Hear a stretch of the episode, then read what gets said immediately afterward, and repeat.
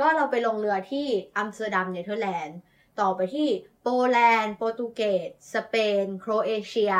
ลงมาทวีปแอฟริกาคือโมร็อกโกกาน่าไปต่อที่อเมริกาใต้บราซิลไปฟรีแดนแอนโตนิโกซึ่งเป็นเกาะเล็กๆอยู่ในแถบแคริบเบียนไปเอกวาดอร์ไปคอสตาริกาก็จบที่ซานดิเอโกที่สหรัฐอเมริกาก็คือแบบเกือบครึ่งโลกเวลาเพ้อนาฬิกาความเพ้อและความสร้างสรรค์เป็นสัญลักษณ์ของPERcastเราขอจงร่วมใจเปิดฟังประสบการณ์ที่เต็มไปด้วยมุมมองและข่าวสารและความมีสาระปนบันเทิงของพวกเรา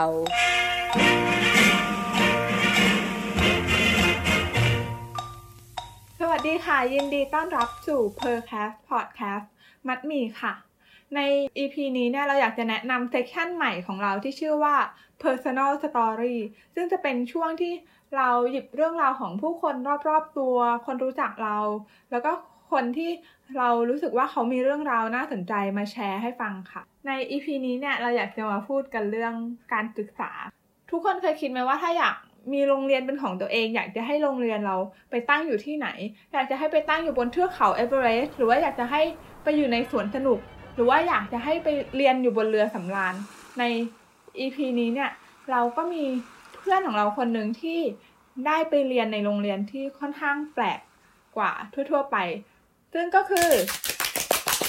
drum roll แป๊บนึงให้ตื่นเต้นสวัสดีค่ะป้าปังค่ะหน้าเดิมค่ะทีนี้อยากจะให้ป้าปังแนะนำหน่อยว่าป้าปังอ่ะได้ไปเรียนบนเรือสำราญมาใช่ไหมมันคือโปรแกรมอะไรมันเป็นยังไงบ้างก็โปรแกรมที่เราไปมันชื่อว่า Semester at Sea ซึ่งถ้าแปลตรงตัวเลยนะก็คือการใช้ชีวิต1เทอม1ภาคการศึกษาหรือ4เดือนเนี่ยอยู่ในทะเลก็คือเราจะยกทั้งแคมปัสของมหาลัยเราเนี่ยไปอยู่บนเรือสำราญแล้วก็ท่องไปทั่วโลก4ทวีปอย่างทวีปที่เราไปก็จะมีตั้งแต่ยุโรปลงมาแอฟริกาล่องไปที่อเมริกาใต้แล้วก็จบที่อเมริกาเหนือว้าวที่ได้ไปเนี่ยมีประเทศไหนบ้างก็เราไปลงเรือที่อัมสเตอร์ดัมเนเธอร์แลนด์ต่อไปที่โปแลนด์โปรตุเกสสเปนโครเอเชียลงมาทวีปแอฟริกาคือโมร็อกโกกาน่าไปต่อที่อเมริกาใต้บราซิลไปทรินิดัดแอนด์โทเบโกซึ่งเป็นเกาะเล็กๆอยู่ในแถบแคริบเบียนไปเอกวาดอร์ไปคอสตาริกาแล้วก็มาจบที่ซานดิเอโกที่สหรัฐอเมริกาก็คือแบบเกือบครึ่งโลก คนที่ไปนี่คือเป็นใครบ้างส่วนใหญ่นี่คือเป็นนักเรียนในมหาลัยหรือว่าเป็นยังไงส่วนมากเป็นนักเรียนในมหาลัยก็คือเป็นมหาลัยต่างๆแหละคือเขาสามารถจะย้าย1 semester ของตัวเองขึ้นมาบนเรือได้เลยเสร็จแล้วก็สามารถกลับไปเรียนที่มหาลัยตัวเองได้ตามปกติแต่แบบที่คนไทยคุ้นเคยน่าจะเป็นแบบโปรแกรมแลกเปลี่ยนเนาะแลกเปลี่ยนต่างประเทศแลกเปลี่ยนที่สามารถกลับมาเรียนต่อโดยที่ไม่ต้องซ้ำชั้นอะไรประมาณนี้ถูกต้องแต่คนที่ไปเนี่ยไม่ได้จำกัดแค่ว่าต้องเป็นนักเรียนเท่านั้นนะถ้าคุณผู้ฟังคนไหนที่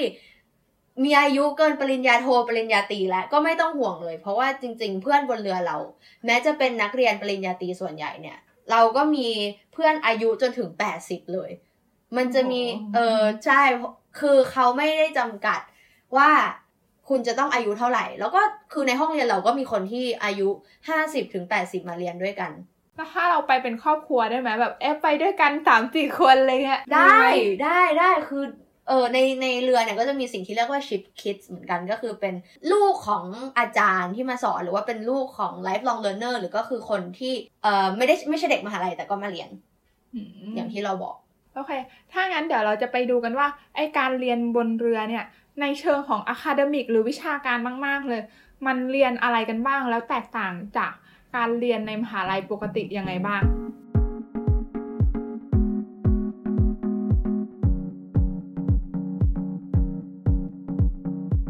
ทีนี้อยากให้ปะปังช่วย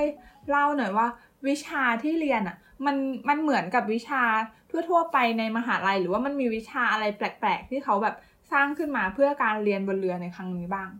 วิชาบนเรือเนี่ยก็ถือว่ามีให้เลือกเยอะมากๆเลยเพราะว่านักเรียนหลายๆคนอย่างที่บอกก็คือมาจากหลายโรงเรียนหลายคณะมากๆ เพราะฉะนั้นเนี่ยบนเรือก็จะมีให้เลือกกว่า70วิชาเลยแต่ที่เราว่ามันเจ๋งเนี่ยก็คือวิชาส่วนมากที่เลือกมันจะเป็นวิชาอารมณ์เรียนกว้างๆให้เห็นทั่วโลกถ้าพูดไปอย่างเงี้ยอาจจะงงถ้ายกตัวอย่างก็จะเป็นอารมณ์ประมาณว่าเรียนเรื่องโลกาภิวัตน์หรือว่า globalization เรียนเรื่อง oceanography หรือว่าอย่างวิชาที่เราเรียนก็คือวิชา world music เป็นการเรียนเกี่ยวกับดนตรีและวัฒนธรรมจากทั่วโลกก็คือแล้วแต่ว่าประเทศที่เราไปลงเนี่ยจะเป็นประเทศไหนเราก็จะเรียนเกี่ยวกับดนตรีของประเทศนั้นเลยแล้วเวลาที่เราได้เรียนวิชาที่เหมือนเรียนวิชากว้างๆให้เรียนรู้เกี่ยวกับโลกอ่ะเหมือนมันสามารถเอาไปใช้อะไรได้ไหมในชีวิตจริงแบบบางวิชาที่ปังได้พูดถึงแบบเรื่องสัตว์ทะเลหรือว่าเรื่อง world music อะไรเงี้ยถ้าสมมติคนที่อย่างปังก็ยังไม่ได้จะเลือกเมเจอร์ว่าจะเป็นดนตรีเลยหรือว่าจะเป็นอะไรเงี้ยแต่ว่ามันสามารถได้เรียนรู้อะไรจากวิชาพวกนี้ไหมก็ยกตัวอย่างจากวิชาที่เราเรียนแล้วกันเนาะ world music คือตอนแรกก่อนที่เราจะเข้าไปเรียนเราไม่มีความรู้ด้านดนตรีเลยเราเข้าไปตอนแรกเราก็คิดว่าดนตรีก็เป็นสิ่งที่เราฟังสนุกอย่างเวลาเหงาเวลาเบื่อเวลามีความสุขอยู่กับเพื่อนเราก็จะมีดนตรีแต่ละแบบให้เราเลือกฟังใช่ไหมแต่ว่าการเข้าไปเรียนเนี่ยมันทำให้เรารู้ว่าจริงๆดนตรีมันเป็นมากกว่านั้นมันคือการบอกวัฒนธรรมบอกตัวตนของสมมติว่าชนเผ่านึงในทวีปแอฟริกาเนี่ยก็จะมีดนตรีเพื่อเป็นเครื่องบอกตัวตนว่าเราคือชนเผ่านี้นะหรือแม้กระทั่งดนตรีป๊อปโมเดิร์นที่เราฟังกันปัจจุบันเนี่ยมันก็คือเป็นการบอกยุคสมัยว่าคนสมัยเราอะรู้สึกยังไงเดี๋ยวนี้ประเทศไทยก็เพลงเรื่องความรักเยอะเนาะนั่นแหละมันก็คือจะเป็นบอกว่าประเทศคนในยุคสมัยเราก็คือสนใจเรื่องความรู้สึกกันมากขึ้นอะไรประมาณนี้ก็เหมือนแบบเราได้เรียนรู้ความเป็นไปของโลกเหมือนช่วยเขาเรียกว่าเปิดโลกทัศน์เนาะใช่ผ่านจุดเล็กๆก็คือดนตรีซึ่งเราไม่เคยคิดเยอะกับมันมาก่อนแต่ว่าจริงๆมันก็แบบมีเรื่องอะไรให้ค้นหาเยอะเหมือนกันแล้วนอกจากวิชาที่ปังจะลงเรียนแล้วเนี่ยเคยได้ยินวิชาอะไรแบบที่แบบเพื่อนเรียนแล้วแบบเฮ้ยมันมีวิชานี้ด้วยไหมหรือวิชาที่แบบแปลกมากๆอะไรเงี้ยมีนะก็อย่างวิชาที่เราชอบมากๆเลยเนี่ยก็คือวิชา Interpersonal Communication ก็คือวิชาการสื่อสารภายในตัวเองแล้วก็สื่อสารไปให้ถึงผู้อื่นด้วยคือวิชาเนี้ยมันจะมีกิจกรรมเจ๋งๆเยอะอย่างเช่นเขาจะให้กันบ้านเราไปทำสิ่งที่เรารู้สึกว่า uncomfortable หรือว่าไม่อยากที่จะทำที่สุดเลยแต่ก็ไปทำอย่างเช่นเพื่อนเราก็มีครั้งหนึ่งไปยืนอยู่หน้าห้องอาหารแล้วก็บอกให้ทำอะไรก็ได้เลยกับตัวเองก็คือปิดปากเลยแล้วตัวเองก็จะไม่พูดไม่โต้แย้งไม่อะไรเลยหรือมันก็จะมีอีกกิจกรรมหนึ่งก็คือให้ไปเขียนขอบคุณคนที่รู้สึกว่าตัวเองชอบบนเรือแต่ว่าไม่ต้องให้เขารู้ก็คือไปแปะโพสต์อิทไว้หน้าห้องหรือไปพูดขอโทษคนที่รู้สึกขัดแย้งด้วยมานานเคยทะเลาะด้วยมานานแล้วก็แบบโทรไปขอโทษเลยอะไรประมาณนั้นเรารู้สึกว่ามันเป็นวิชาที่ท้าทายตัวเองดีแล้วนอกจากการที่จะเรียนอยู่ในบนเรืออย่างเดียวเนี่ยเวลาที่เรือไปจอดตามท่าต่างๆได้ลงไปประเทศต่างๆเนี่ยเราได้มีการนำวิชาเรียนไปใช้อะไรในพื้นที่บ้างไหมก็ทุกวิชาเรียนมันจะมีสิ่งหนึ่งเรียกว่า field class หรือว่าเป็นทัศนศึกษาที่พ่วงไว้กับวิชาเรียนนั้นด้วยเพราะฉะนั้นในทุกๆวิชาเนี่ยเราก็จะมีการลงไปทัศนศึกษาในที่ต่างๆอย่างเช่นในวิชา tourism ของเราก็จะมีได้ไปพูดคุยกับนายกเทศมนตรีของเมืองดูบรอฟนิกก็คือเป็นเมืองท่องเที่ยวอันดับต้นๆของโครเอเชียเลยแล้วก็ได้ไปพูดคุยไปดูว่าปัญหามันเป็นยังไงแล้วเขามีวิธีการจัดการยังไงบ้างก็คือได้ไปเห็นประสบการณ์จริงตรงนั้นเลย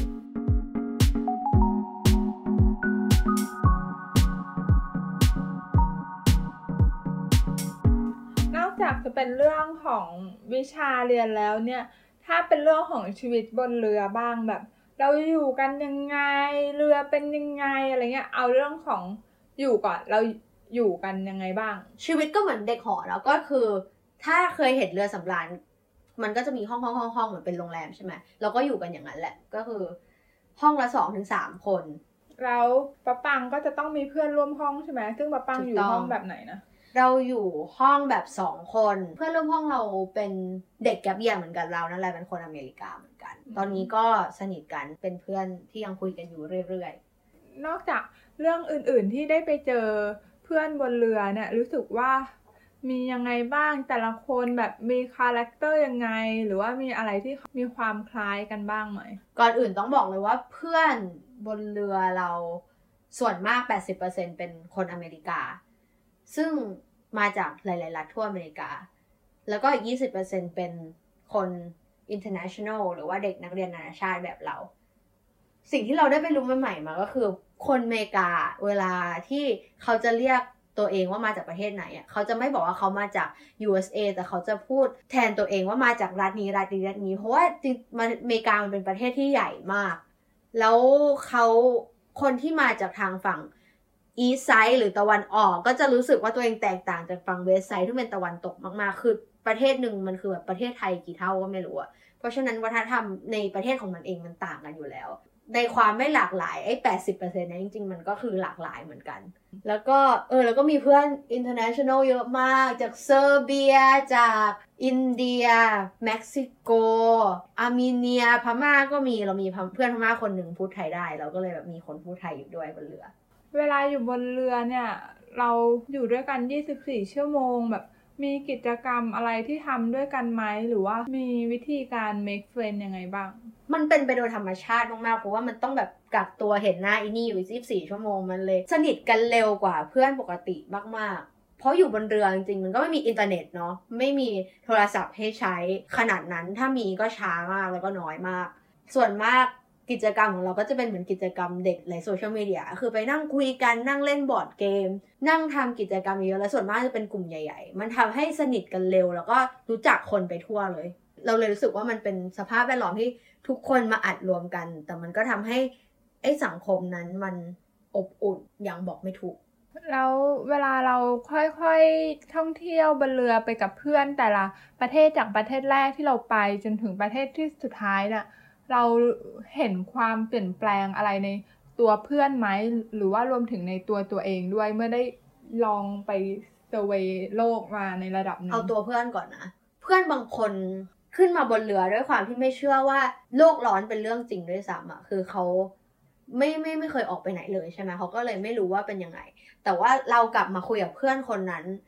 ตอนท้ายเรือคือความคิดเขาเหมือนเปลี่ยนไปโดยสิ้นเชิงซึ่งเป็นอะไรที่เราเซอร์ไพรส์มากนะกับการแค่ออกไปดูโลกเนี่ยมันทำให้คนคนนั้นเปลี่ยนจากหน้ามือเป็นหลังมือซึ่งเราชอบมากกับการได้เห็นแบบกระบวนการเปลี่ยนแปลงของเพื่อนที่มันเยอะขนาดนี้ซึ่งพอเอากลับมาเทียบกับตัวเราซึ่งเอาจริงเราก็เป็นนักเรียนนอกมาก่อนเนาะเราก็มีโอกาสได้ท่องเที่ยวกันบ้างแต่เราก็ไม่ได้ไปทุกทวีปขนาดนั้นการที่เราได้ออกไป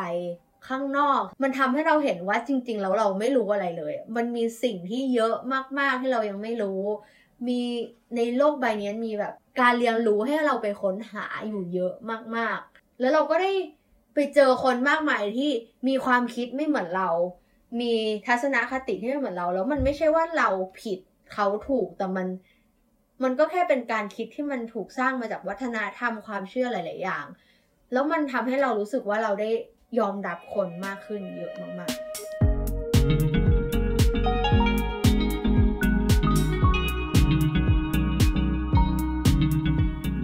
แล้วถ้าย้อนกลับมาเรื่องของเรือที่เราไปเนี่ยเป็นเรือหน้าตาประมาณไหนอะไรอย่างเงี้ยเคยดูไททานิคไหมมันมีเคยก็เรือมันก็จะเป็นอารมณ์ประมาณแหละจะมีความย้อนยุคนิดนึงเป็นเบาะก็จะบุด้วยกำมะหยี่อะไรประมาณนี้มันจะเป็นเรือเก่าซึ่งเคยเป็นเรือท่องเที่ยวแบบเต็มตัวมาก่อนตอนนี้เขาก็ครึ่งปีก็คือจะเอามาเป็นมหาลัยด้วยซึ่งโมเมนต์ที่แบบเราชอบมากๆเลยก็คือเราไปนั่งดูไททานิคกับเพื่อนอยู่บนห้องที่มันโก้ที่สุดบนเรือเป็นเหมือนมีโคมไฟระยะอะไรเงี้ยแล้วมันจะได้ฟิลมากเหมือนตัวเองไปอยู่ในไททานิคนั้นจริงๆมันเจ๋งดีแล้วแบบมีโมเมนต์แบบเฮ้ยเรือจะเป็นเหมือนไททานิคไหมนะอะไรอย่างเงี้ย อันนี้ก็ไม่อยากจะให้มันเป็นก็คือมองเรือชูชีพที่มันอยู่ข้างๆเรือทุกวันว่าไม่อยากจะขึ้นไปเลยไม่อยากจะขึ้นไปเลยซึ่งก็รอดกลับมาได้แล้วเวลาที่เราต้องนั่งเรือข้ามไปแต่ละประเทศอะไรเงี้ยมันจะต้องมีเหมือนคล้ายตม.เวลาเราบินออกนอกประเทศอย่างงี้ป่ะมันจะมีคนมาเข้ามาตรวจเลยเหมือนสมมุติเราจะเข้าไปในประเทศนึงมันก็จะมีคนขึ้นมาบนเรือแล้วก็เหมือนเดินผ่านตม.เขาไปแล้วเราก็จะได้สแตมป์มาเอาจริงง่ายกว่าไปสนามบินอีก ยิ่งตอนอยู่ในโซนยุโรปนะลงไปได้เลยไม่ต้องพกพาสปอร์ตติดตัวได้ซ้ำเหมือนไอ้บัตรมันจะมีบัตรเล็กๆที่เป็นบัตร ID ที่เขาให้มากับเรือพอมันสแกนแล้วมันก็จะขึ้นหน้าเป็นพาสปอร์ตเลยเพราะฉะนั้นพออยู่ในยุโรปอ่ะคือเขาจะมีระบบที่พอสแกนปุ๊บมันจะได้ข้อมูลทันทีเราไม่ต้องพกพาสปอร์ตแต่พอไปอยู่พวกแอฟริกาอเมริกาใต้อะไรเงี้ยเขาก็ไม่มีระบบนั้นก็คือเรายังต้องพกพาสปอร์ตไปจากการขึ้นเรือได้รู้เหมือนแบบฟันแปลกหรือว่าเกร็ดเล็กๆน้อยๆที่เราไม่เคยรู้มาก่อนว่าเอ้ยแบบเวลานั่งเรือเขาต้องทำแบบนี้กันอะไรเงี้ยการที่นั่งไปอยู่ในเรือมันก็เป็น international water คือไม่ได้เป็นของประเทศในประเทศหนึ่งใช่ไหม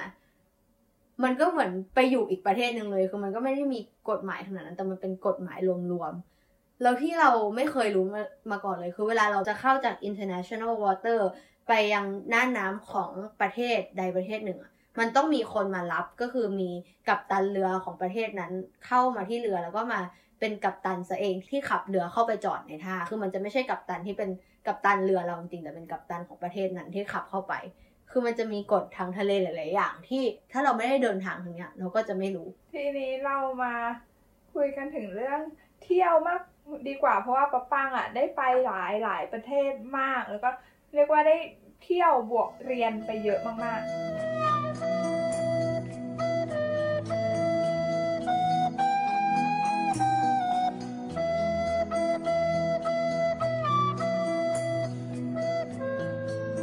ไปเที่ยวนอกจากที่เราจะไปทริปของโรงเรียนเวลาลงไปแต่ละประเทศแล้วมันมีแบบทริปที่เราได้ไปเองหรือว่าได้ไปเจอคนอื่นๆนอกจากเพื่อนที่อยู่ในเรือด้วยกันไหมเจอคือเราสามารถทำ independent travel คือไปไหนก็ได้เลยแล้วสำหรับเรานะเรารู้สึกว่ามนุษย์ที่เจ๋งๆคูลๆมันจะรวมตัวกันอยู่ในโฮสเทลคือเราได้เจอคนเจ๋งๆเยอะมากเราได้เจอคนออสเตรเลียคนหนึ่งที่เก็บเงินสักพักทิ้งการงานมาแล้วก็ท่องเที่ยวเลยอย่างไม่มีวันกลับเพื่อที่จะค้นหาตัวเองหรืออีกเคสหนึ่งก็เจ๋งเหมือนกันเราเจอคนสวีเดนคนหนึ่งที่เราถามเขาว่าเนี่ยอยู่ทำอาชีพอะไรหรอเขาบอกว่าไอทำอาชีพเดิน huh? เราก็งงมากว่าอะไรมันคืออาชีพเดินกันแน่สุดท้ายแล้วเขาอธิบายว่าเนี่ยเขาไปสเปนมาแล้วเขาก็เดินติดต่อกันเป็นระยะเวลา3เดือนโดยไม่พักเลยเพื่อที่จะค้นหาจิตวิญญาณภายในตัวเองมันทำให้เราเปิดมุมมองว่ามันก็มีคนทำอะไรอย่างนี้บนโลกเนาะมันไม่ได้แปลว่าคุณเรียนจบมาต้องทำงานหาเงินมีครอบครัวอย่างเดียวแต่ว่ามันก็มีออปชันต่างๆที่ยังสามารถไปได้จากทั้งหมดที่แบบปังได้ไปเรือได้ไปเจอประสบการณ์ต่างๆเนี่ยได้เรียนรู้อะไรบ้างเราได้เรียนรู้ว่าจริงๆแล้วเราไม่รู้อะไรเลยคือโลกนี้มันกว้างมากๆมีอะไรให้ไปได้เรียนรู้เยอะมากๆแล้วสิ่งที่เราไปเรียนรู้มามันเป็นแบบเศษเสี้ยวจริงๆมันไม่ใช่ว่าพอเราไปแล้วเรารู้สึกว่าโลกมันแคบลงนะแต่เรารู้สึกว่าจริงๆเราการไปเรือเนี่ยมันเป็นจุดเริ่มต้นของการเดินทางด้วยซ้ำมันไม่ใช่ว่าเราไปเห็นมาทุกอย่างแล้วแต่ว่าไอ้สิ่งเล็กๆที่เราไปเห็นมามันทำให้เราสงสัยเพิ่มมากขึ้นอยากรู้เพิ่มมากขึ้นอยากออกไปเดินทางออกไปค้นหาซึ่งโดยรวมแล้วเรารู้สึกว่าไอ้วัฒนธรรมต่างๆคนต่างๆที่เราไปเจอเป็นตัวจุดสปาร์คให้เรามองรอบตัวมองรอบด้านเคารพในความแตกต่างมากขึ้นถ้ามีใครสนใจที่อยากจะไปท่องเที่ยวแล้วก็เรียนบนเรือไม่ว่าจะเป็นเด็กที่อยู่ในมหาวิทยาลัยหรือว่าคนที่จบแล้วก็ได้นะเพราะโปรแกรมนี้มันเปิดให้สำหรับคนทุกอาชีพเลยแล้วก็ทุกอายุที่อยากจะเรียนรู้เรื่องราวใหม่ๆเราจะสามารถไปติดตามข่าวสารของ Semester at Sea ได้ที่ไหนบ้างเดี๋ยวภายใต้ลิงก์ podcast เนี่ยเราจะลิงก์เว็บไซต์ของ Semester at Sea ซึ่งถ้าใครสนใจก็สามารถสมัครเข้าไปผ่านเว็บไซต์ได้โดยตรงเลยแล้วก็ถ้าใครคิดว่าอุ๊ยแพงแน่เลยอะไรเงี้ยคือจริงๆทางมหาลัยเขาก็มีทุนให้สามารถไปสมัครได้ก็คือมีให้เป็น10กองทุนเลยก็คือสามารถไปดูตามความเหมาะสมได้แล้วถ้าใครที่อยากจะพูดคุยสอบถามเพิ่มเติมก็สามารถมาพูดคุยกันได้ทางเพจ PER ก็แค่พิมพ์เข้าไปเลยว่า PER PER ใน Facebook ก็คือเรายินดีตอบทุกคำถามเลยแล้วเดี๋ยวเราก็จะรวบรวมข้อมูลอื่นๆต่างๆหรือว่าคลิปวิดีโอของคนที่เขาได้ไปแล้วก็มีการตัดต่อมาให้เผื่อใครยังไม่เก็ตภาพว่าเฮ้ยสรุปเรือที่เราเล่า เรื่องราวที่เราบอกมันเป็นยังไงก็อาจจะไปดูภาพเพิ่มเติมทำให้มีความเข้าใจได้มากขึ้นใช่แล้วก็ช่วงสุดท้ายขายของคือเราอ่ะเขียนเพจเกี่ยวกับประสบการณ์บนเรือของเราใน Facebook อีกอันหนึ่งชื่อว่าเพจPAPANGING PAPANGING ซึ่งก็จะลิงก์ไปให้เหมือนกันถ้างั้นในวันนี้ Personal Story ของเราก็จะต้องขอลาไปก่อนแล้วเกสคราวหน้าจะเป็นใครก็จะต้องรอดูกันเพราะเราก็ยังไม่รู้เหมือนกันนะคะก็ขอบคุณนะคะ